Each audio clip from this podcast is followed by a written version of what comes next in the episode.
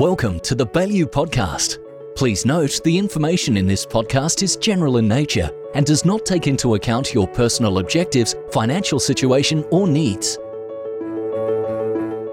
Welcome to the podcast. A very special welcome if you are a first time listener. My name is Nick Burgess. This is the EL&C Podcast, and this is where we attempt to make sense of the market, and by that I mean the Australian stock market and global investment markets generally. On this podcast, we talk to members of the EL&C Baillieu Research team regularly to get their insight. We also talk to some of Australia's leading fund managers when they have something interesting and valuable to say. We also talk to many CEOs of ASX listed companies um, if we think that's interesting as well. And periodically, periodically we catch up with this gentleman for his insights on the global economy and the outlook for markets, as well as his views on asset allocation. That man is EL&C Baillieu's Chief Investment Officer, Malcolm Wood. Mal, welcome to this new and improved version of the Baillieu Podcast. Delighted to be here, Nick. Wonderful. So, given we might have some first time listeners uh, on this edition of the podcast, let's do a little bit of a stock take. Let's revisit the last couple of months. It feels, you know, frankly, like a couple of years, but actually, it was only a couple of months ago that things got very, very serious from a, a health perspective around the world. Let's recap from an economic perspective the last couple of hmm. months. So, coming into the COVID 19 pandemic, uh, the US economy was beginning to accelerate partly due to Fed rate cuts, partly due to um, the benefits of the tax, uh, trade deal with China and the resolution of the uncertainty associated with that, and partly, I think, due to the ongoing positive support from uh, the federal government. Uh, Europe was beginning to get a bit of a benefit from those sorts of factors as well as uh, the trade resolution. And of course, uh, China, after the headwinds of um, of, of, the trade war uh, would certainly have benefited from uh, resolution. So that was before. Then, of course, in I guess it was late December, but really early January, uh, we started to hear murmurings of a virus uh, coming out of China.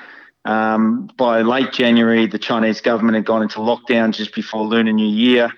And uh, in February, markets sort of started to say, oh, this is okay. China's managed, or China slash Asia has managed to contain this. Uh, we've got out of this uh, fairly well scot free. Um, it's a China uh, issue. And then, of course, it uh, spread beyond uh, China and came into major global economies. And that's when markets uh, markets really sold off very quickly. And I think we had what uh, what most would say was the fastest bear market in modern times. Mm. And, um, and and it was in late March when we saw an aggressive policy response and signs that the the rate of uh, infection was beginning to peak. That uh, we saw the market started to re- rebound. Of course, that's been a powerful recovery uh, led by the US market, but uh, pretty well globally uh, a strong uh, a strong rebound. Having said that, we're still down well off the the pre-COVID highs in most equity markets. So that's a quick recap. Okay, so let's talk about um, recovery. Firstly, from an economic perspective, Mal. Previously on this podcast, you've talked about a, a U-shaped versus a V-shaped recovery. Mm-hmm. Um, so let's you know, revisit that. What do those two things mean, and how is Australia shaping up in your view at the moment? Mm, Yeah, so the way we define these these two scenarios is a V is a short, sharp uh, lockdown, something in the range of two to three months in effect in in, in duration, and uh, something that is more than offset by the policy response. So the fiscal and monetary stimulus in response to that uh, health uh, health threat uh, outweighs that. So the net effect is a pretty strong recovery when things restart. That's the the V. The U is one where the lockdown is more uh, extended. It takes uh, a lot more effort to get on top of the pandemic in a country. Um, as a consequence, that chews through a lot more of the policy response and so the net policy response when you start to recover is is less significant, and of course the recovery is a little bit more cautious as well. So they're the two key scenarios that we've been thinking about. The third one, which is a sort of an L-shaped pandemic where we actually never get on top of it, uh, is one that we've thought of as a, uh, an outline risk, and we still think that's an outline risk. So how are we tracking on those? Well, we think that Australia is really in shape for a V. Uh, so our lockdown, uh, and of course our lockdown was less severe than elsewhere, lasted for five to six weeks.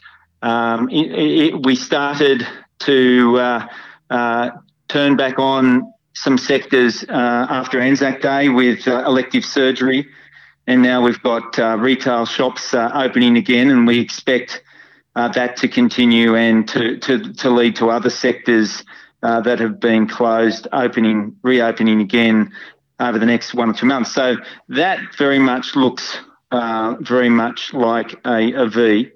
Secondly, and I think this is where Australia could also differentiate itself. Um, we think that the the process and the criteria the government's established for restart is pretty impressive. And I think these, obviously, that's designed to stop um, a second wave, mm-hmm. uh, but I think it will also give people confidence. One, you know, the rate of infection in the community is extraordinarily low, so I'm not that likely to get infected. But two, um, if something does happen, uh, we're going to know about it quickly because we're testing extensively. We're going to be able to get on top of it quickly because of our tracing capability, the new app, etc. And of course, we've created all this capacity in our health system uh, to deal with something that's dramatically worse than, uh, than, than where we are at the moment. So I think that that will help create confidence, uh, which should mean people spend when they get the chance to. For some context, um, your view on Australia, just thinking about Australia in isolation at the moment, you know, it's a big turnaround from your perspective mm. because, mm. you know, you and I oh, talked yeah. previously on this podcast for a couple of years about some of the constraints and some of the headwinds in the Australian economy. So, yes. from a stimulus perspective, we've compared the recovery to the problem, but the recovery versus the you know Australian economy of, of sort of three to six months ago. What's your yes. thoughts from that perspective? Oh, it's fair. It's it's it's night and day. And um, the key is that this pandemic has acted as uh, a catalyst to break the, the constraint of fiscal policy. So fiscal policy has been a drag on growth for the last few years as the government sought to get back to uh, surplus. Um, and uh, there was just this refusal to use fiscal policy to stimulate growth. And of course, or for the better part of a decade, Australia's reform process has basically ground to a halt, some would say gone into reverse. So those two things there have been holding us back. And now we've just flipped the switch where um, we're talking 12% of GDP and fiscal stimulus here in six months. I mean, this is like uh, compared to 4% during the GFC, just to put it in some context. Uh, so this is massive stimulus um, unprecedented in, in peacetime uh, in, in, a very short period of time, and it seems to be being delivered very quickly. So, vast difference there. And of course, uh, with the uh, credibility the government's gaining from dealing with this, we think that the door to reform is reopened. So that could be positive as well. I think the other thing to bear in mind here is that Australia's reputation globally should be enhanced by the way in which we deal with this issue. Uh, so, from an international education, tourism, migration perspective, I think Australia will see positive benefits from this uh, over the long term. Okay, so that's Australia. Let's um, talk about the rest of the world and how um, it is shaping up. There's been a host of economic data over the last week or so. How do you place the Australian uh, perspective in a global context? Well, it's uh, just one of those things. If you can't be good, at least be lucky. And, you know, we've certainly had our share of luck uh, in dealing with this, but I think we've also been, uh, uh um, I think our, our, policy response has been singularly impressive. So, some of the statistics going into this. Um, we had retail sales from Australia uh, just uh, earlier this week our retail sales in March were um, were, were astonishing, of course, as people stocked up on food and, and other items, uh, so up over 10% year on year. Uh, a similar number, not exactly the same, but a similar number for Europe, the uh, Eurozone, uh, is down 9% year on year. A similar number in the US is up 4 So retail sales in Australia have gone from being pedestrian to uh, certainly stronger than that.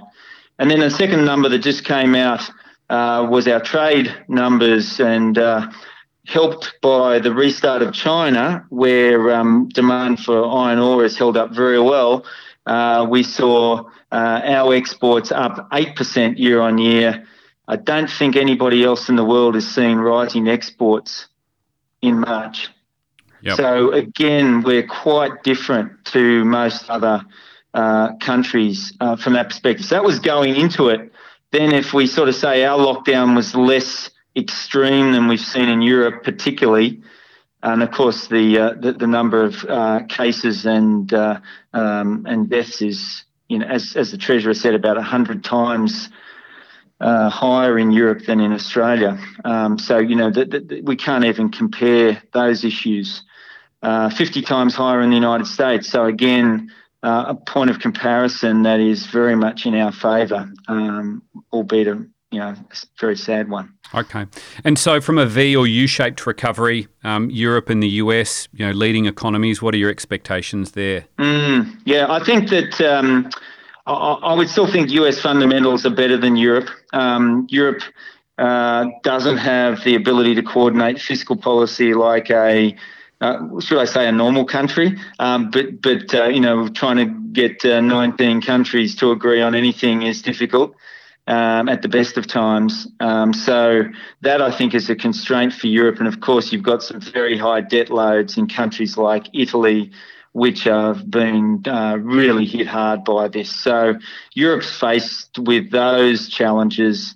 Um, I think the US in the US, uh, it's actually been a tale of two uh, of two parts. Um, the northeast badly hit by uh, COVID nineteen. Um, most of the rest of the country actually looks better than anywhere in Europe. So it's sort of a bit of 40 states okay and 10 states that look pretty bad.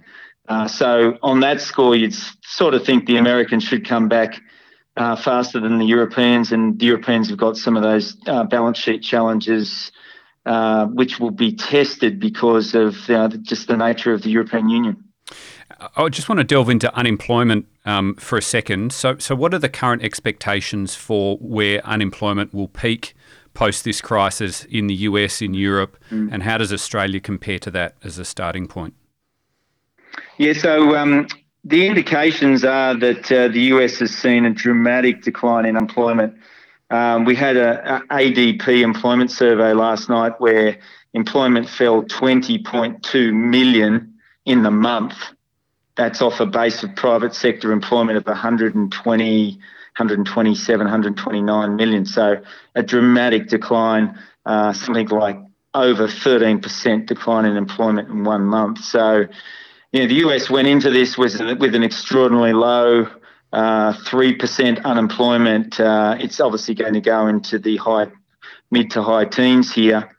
Uh, Europe um, actually went in with a relatively low unemployment rate as well.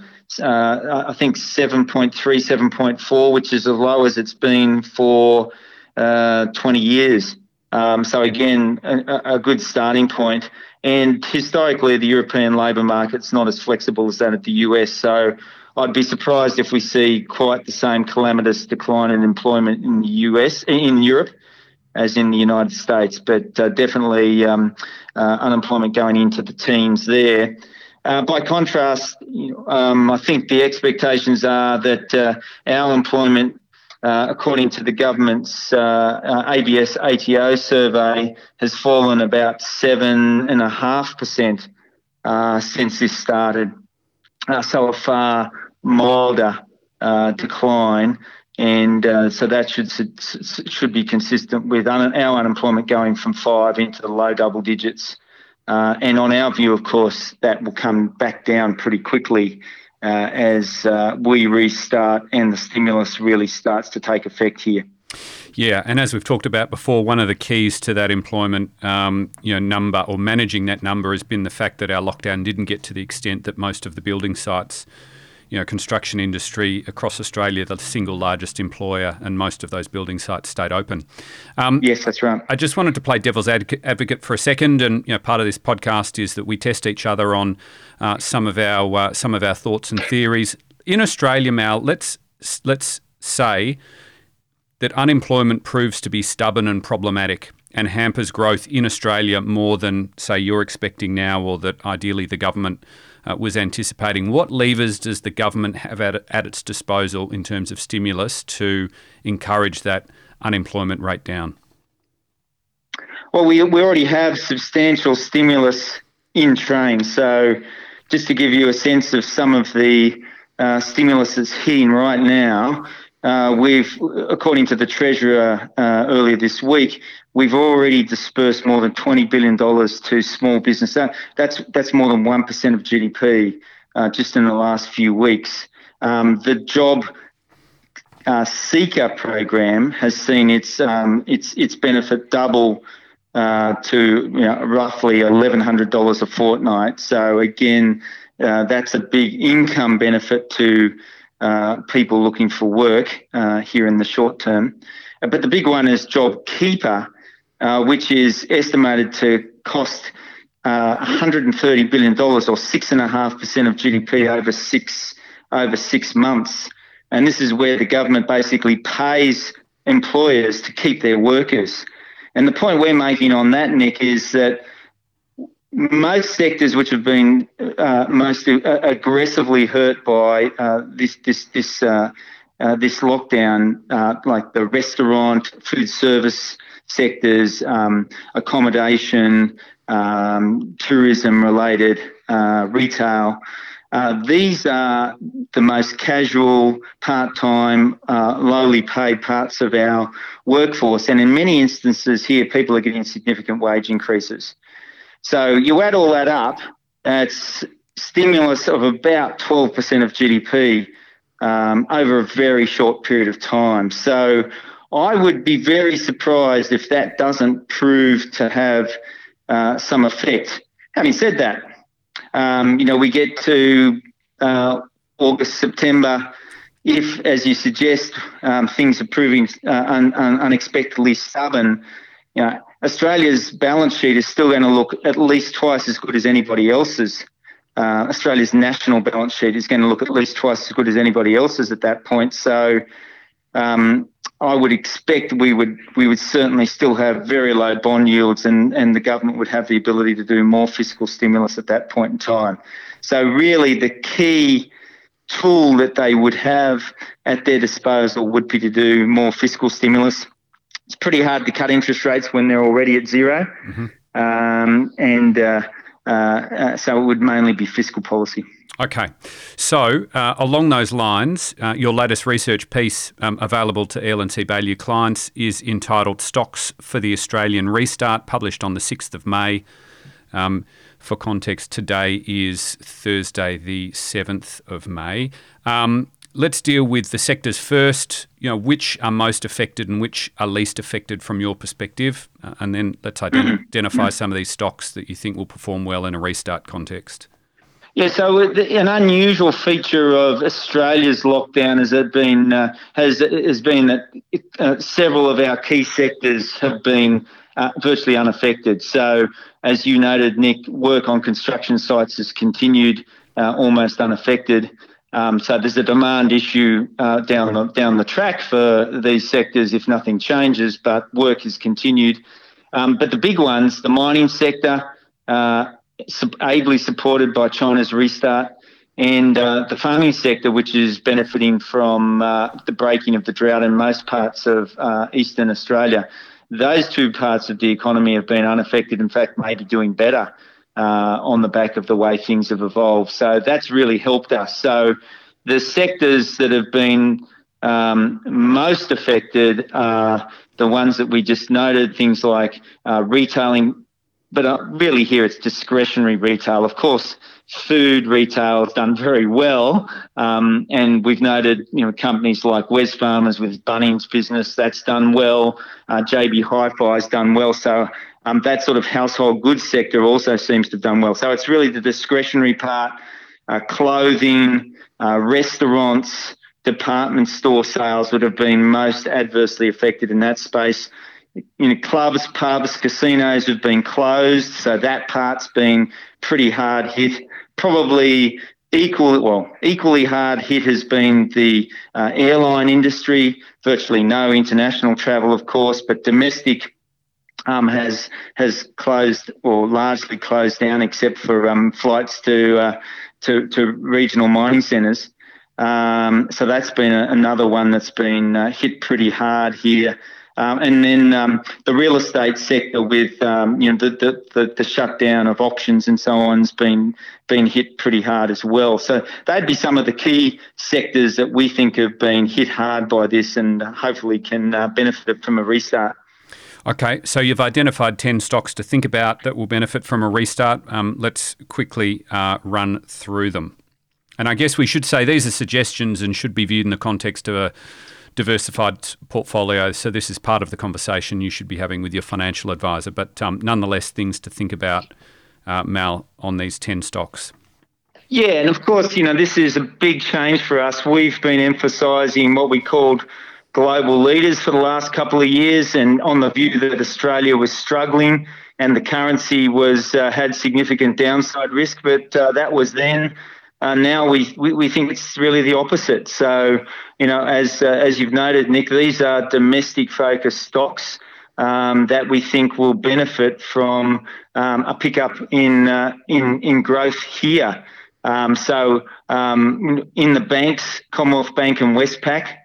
Uh, we think uh, if if our economy rebounds, the expected surge in bad debts just won't happen. I've already touched on Wesfarmers, where its Bunnings and Officeworks businesses have been doing well, but of course, it's uh, an extremely well positioned, diversified play on Australia. If we see restart of casinos and domestic travel, companies like Star Entertainment, Event Hospitality, and Qantas should benefit. Transurban, where um, you've got the added benefit of NorthConnex and the new M5 opening in the first quarter of uh, the next, next fiscal year. We think they will benefit from a rebound in, in activity. And then there's a sort of a couple of housing related names that we think have been hurt by uh, the, uh, the, the shutdowns, um, uh, REA and Reece, and finally um, if we see a rebound in Australia that that, that entails um, people looking uh, for work again, uh, Seek as the dominant online jobs uh, classified play should benefit from that. So there's ten names to to think about for um, restart in Australia. Okay, and it's probably worthwhile. Uh, we do like to finish with your preferred asset allocation to bring um, all of the different pieces together that we've discussed. Mm, so we again we've made dramatic changes over the past two months in our asset allocation. We were significantly overweight international equities, unhedged, um, expecting uh, them to outperform and for the Aussie dollar to decline. We've we've changed that quite a bit. We're now significantly overweight Australian equities. Um, we're still overweight international equities, um, but less so. Uh, we've hedged quite a bit of our currency exposure. Uh, so we, now think the Aussie dollar can head higher. Um, and uh, having said that, we're still underweight fixed income with uh, cash and bond yields between zero and one and likely to stay there for the foreseeable future. So overweight growth assets, particularly Australian equities, underweight defensive assets, particularly bonds where we just don't see a good risk reward. Okay, Mal, uh, there we go. Thanks for your time. We'll no doubt speak to you soon. Um, but there we go, our first full episode of the LNC Baillieu pod- podcast in the public domain. Um, coming up in a few days, we'll be checking in with Nick Caley and his thoughts on the Australian banking sector. They're obviously a large part of the market, and major banks are key dividend players. So keep an eye out for that. We'll also follow up some of the points that Mal made on the Commonwealth Bank and, and Westpac. Um, also, over the next few weeks, we'll also be joined by one of Australia's best known fund managers, so stay tuned uh, for that as well. Mal, thanks again. Thanks, Nick. All the best. Thanks for listening, and until next time, goodbye. You have been listening to the Baillieu Podcast. The information in this podcast is general in nature and does not take into account your personal objectives, financial situation, or needs. You should not rely on general advice without making your own inquiries or your own assessment about the suitability of the financial products or services mentioned.